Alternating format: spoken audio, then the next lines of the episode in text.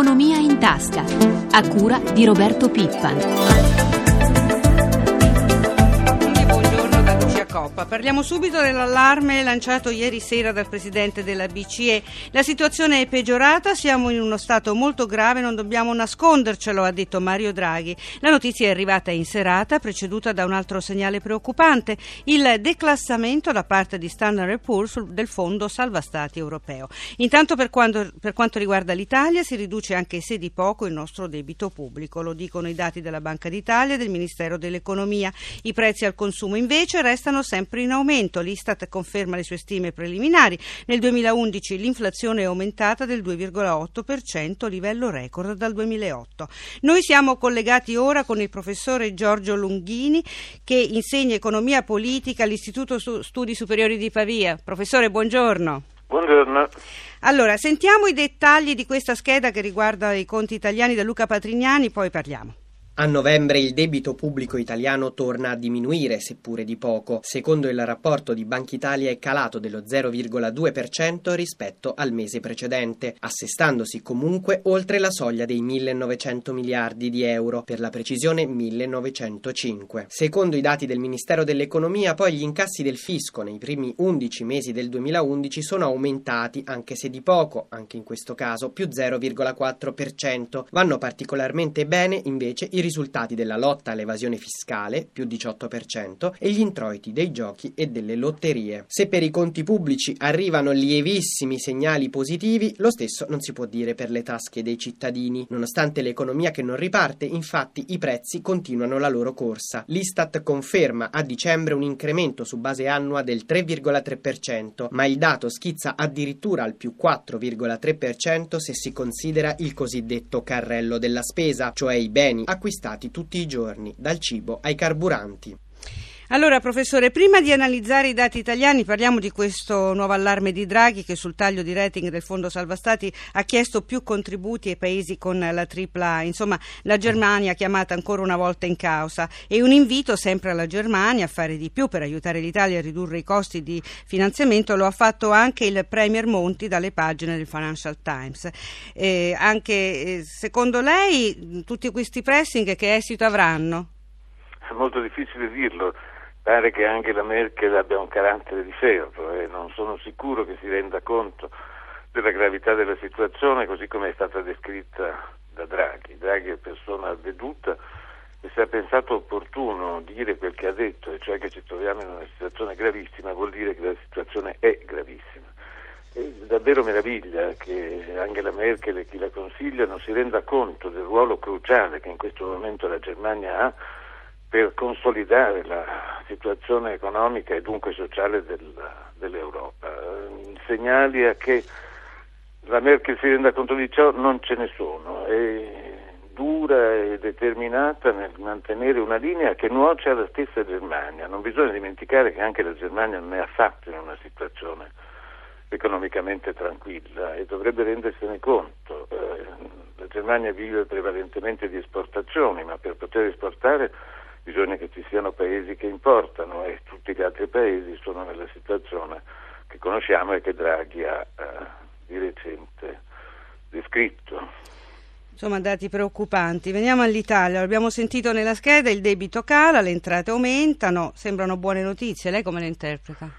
Sì, sono buone notizie naturalmente, però se si va a vedere all'interno delle voci che compongono il bilancio pubblico, anche qui qualche elemento di preoccupazione emerge.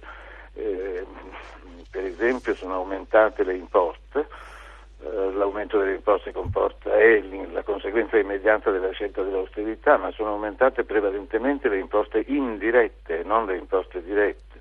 Le imposte indirette si ripercuotono in maniera perversa società e sulle famiglie. Chi viene penalizzato maggiormente sono le famiglie a basso reddito, evidentemente, dalle imposte indirette.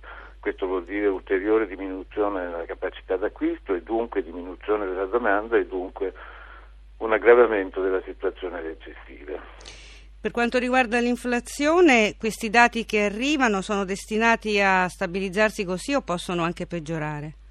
Peggiorare ulteriormente non credo sia possibile, anche se in realtà lo potrebbe esserlo sul fronte dei beni energetici. I petrolio si paga in dollari, l'euro si è indebolito nei confronti del dollaro e questo potrebbe aggravare il peso del deficit eh, petrolifero, ma più in generale questi dati sull'inflazione a tassi relativamente elevati eh, sono preoccupanti in assenza di crescita. Eh, se ci fosse una crescita di misura pari al tasso di inflazione, ma in questo caso assolutamente cioè impossibile, eh, sarebbe del tutto tollerabile. L'inflazione non è un male in sé, è un male quando non si accompagna alla crescita. Se non c'è crescita i prezzi crescono, di nuovo eh, ciò si ripercuote sul potere d'acquisto delle famiglie e quindi introduce un ulteriore elemento recessivo in un'economia che già è in recessione. Senta professore, un'ultima domanda con un, una risposta flash. Eh, è determinante la crescita, per questo sono determinanti le liberalizzazioni, secondo lei come andrà? Uh, l'idea che le liberalizzazioni diano impulso alla crescita, se mi permetto di dire, è un'idea ingenua. Le liberalizzazioni sono cose buone in sé, senza dubbio alcuno. La concorrenza è una cosa buona, ma che eh, la liberalizzazione dei taxi o delle professioni o delle farmacie o cose di questo genere possano dare un impulso determinante alla crescita, ripeto, credo che sia una speranza del tutto infondata. Grazie professore, buona giornata. Buona giornata. Rimaniamo sulle liberalizzazioni. Il decreto sarà varato in settimana, confermato ieri lo stesso Premier Monti al termine dell'incontro con Van Pei. Ma i provvedimenti allo studio dell'esecutivo continuano a far discutere molte delle categorie coinvolte. Dopo i tassisti che oggi incontrano il presidente Monti, sul piede di guerra ci sono ora i benzinai contro gli interventi sulla distribuzione dei carburanti. Figis e Anisa, le due sigle di Confcommercio, hanno proclamato sette giorni di sciopero, modalità ancora da definire. Ma i gestori sono divisi tra loro e non tutti sono per la protesta. Noi abbiamo ora in linea Roberto Di Vincenzo, che è presidente della Fegica Cisle. Roberto Di Vincenzo, buongiorno. Buongiorno a voi. Allora, voi della Fegica, come anche FAEB e Confesercenti, non scioperate. Perché? Ma perché la nostra categoria aspetta una riforma di questo settore da tanto tempo, una riforma non egoistica ma che noi immaginiamo venga fatta per tutti i cittadini italiani. L'obiettivo è quello di consentire ai gestori di approvvigionarsi direttamente sul libero mercato saltando l'esclusiva e quindi consentendo a tutti gli automobilisti di trovare la benzina a un prezzo più basso sotto casa anziché dover fare decine e decine di chilometri per trovare un impianto non logo. Quindi voi vedete solo vantaggi? Certamente vediamo un vantaggio rispetto alla situazione attuale. Poi parliamo di un testo che ancora è allo studio, ci saranno le limature, vedremo le modalità di applicazione, ma al momento dobbiamo dire che finalmente per la prima volta un governo vuole affrontare alla radice i problemi del settore. Senta, ma voi avete in programma incontri con le altre associazioni, quelle che scioperano? Pensate di trovare una linea comune? Partiamo da presupposti diversi, è chiaro che noi che rappresentiamo soltanto i gestori, noi e colleghi della FIBE Confesercenti, eh, siamo dire, in attesa della liberalizzazione. Altre organizzazioni che sono all'interno della Confcommercio e che organizzano anche i retisti indipendenti che sono eh, dei petrolieri in miniatura in sedicesimo, è chiaro che sono sulle posizioni più vicine a quelle dell'Unione Petrolifera. È difficile trovare un punto di sintesi, non nascondo che ci abbiamo provato alla fine della scorsa settimana, ma se il pregiudizio è via la riforma e poi parliamo, certamente non, non fa breccia questa posizione. D'accordo, noi la ringraziamo. Grazie Presidente. Gra- grazie a voi e buona giornata. Grazie. E più concorrenza serve anche nel settore agroalimentare. Eh, ne è convinta la CIA, la Confederazione Italiana Agricoltori, che ha iniziato la raccolta di firme per una proposta di legge di iniziativa popolare per regolare in maniera diversa i rapporti tra mondo agricolo e grande distribuzione. L'intera filiera, secondo il presidente della CIA, Giuseppe Politi, che abbiamo in linea, dovrebbe essere riorganizzata perché la grande distribuzione è concentrata in pochi gruppi e gli operatori più piccoli, anche quando sono efficienti, finiscono per essere penalizzati. È così? Sì, è così, soprattutto registriamo uno squilibrio enorme a danno degli agricoltori. Da una parte c'è una fortissima polverizzazione da parte delle aziende agricole, che pure questa insomma, deve essere superata, ma dall'altra c'è una fortissima concentrazione da parte soprattutto la grande distribuzione, quindi che impone le regole di cessione del prodotto e anche i prezzi e la valorizzazione degli stessi. E come si può intervenire in questa materia? Noi abbiamo avanzato una proposta legislativa tenendo conto di quello che è già avvenuto in altri paesi europei, quindi non vogliamo fare delle forzature di mercato, soprattutto per ciò che riguarda la libertà contrattuale e la libera concorrenza, che eh, riguarda i tempi di pagamento, la scontistica e quindi la, le vendite sotto costo, che eviti sostanzialmente che sui prodotti agricoli a danno degli agricoltori ci sia concorrenza tra i diversi soggetti, magari con altre finalità. Questo è stato già fatto, ripeto, in alcuni paesi dell'Europa, penso possa essere fatto a livello nazionale. Poi riteniamo che ci debba essere anche da parte nostra un'attenzione particolare a cercare di semplificare un po', cercare di concentrare un po' il prodotto e chiedere che ci siano incentivazioni per valorizzare soprattutto il prodotto made in Italy.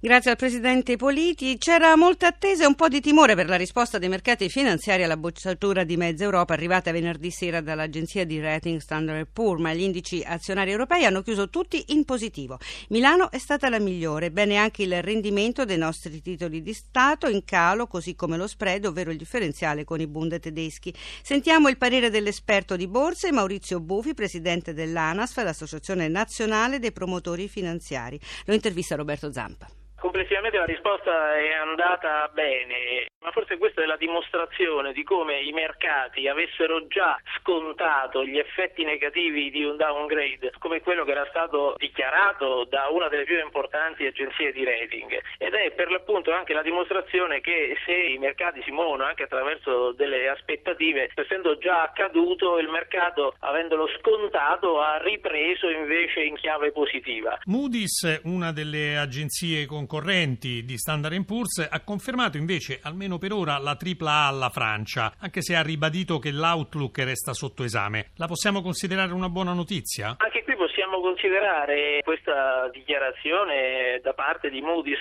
che esattamente è opposta a quella della sua consorella, come una buona notizia. Certo, è anche la dimostrazione di come le valutazioni da parte di queste società non sono sempre univoche e questo effettivamente può creare una certa incertezza anche sul mercato e negli investitori, ma tant'è, quindi lo consideriamo un fatto positivo. Il commissario europeo Olli Ren è stato durissimo con le agenzie di rating. Non sono istituti imparziali, ha detto, ma hanno i loro interessi e svolgono il loro ruolo in linea con il capitalismo finanziario americano. Verosimilmente il commissario Ren si è fatto interprete di un sentimento che nei confronti dell'agenzia di rating è abbastanza diffuso in Europa, soprattutto adesso che una delle più importanti, come dicevamo, ha declassato buona parte dell'Eurozona. Sappiamo che su questo versante c'è molta attenzione da parte dell'Unione Europea e quindi è comprensibile che ci sia questa dichiarazione anche così forte, così importante. D'altra parte il dubbio che certe dichiarazioni siano anche un po' ad orologeria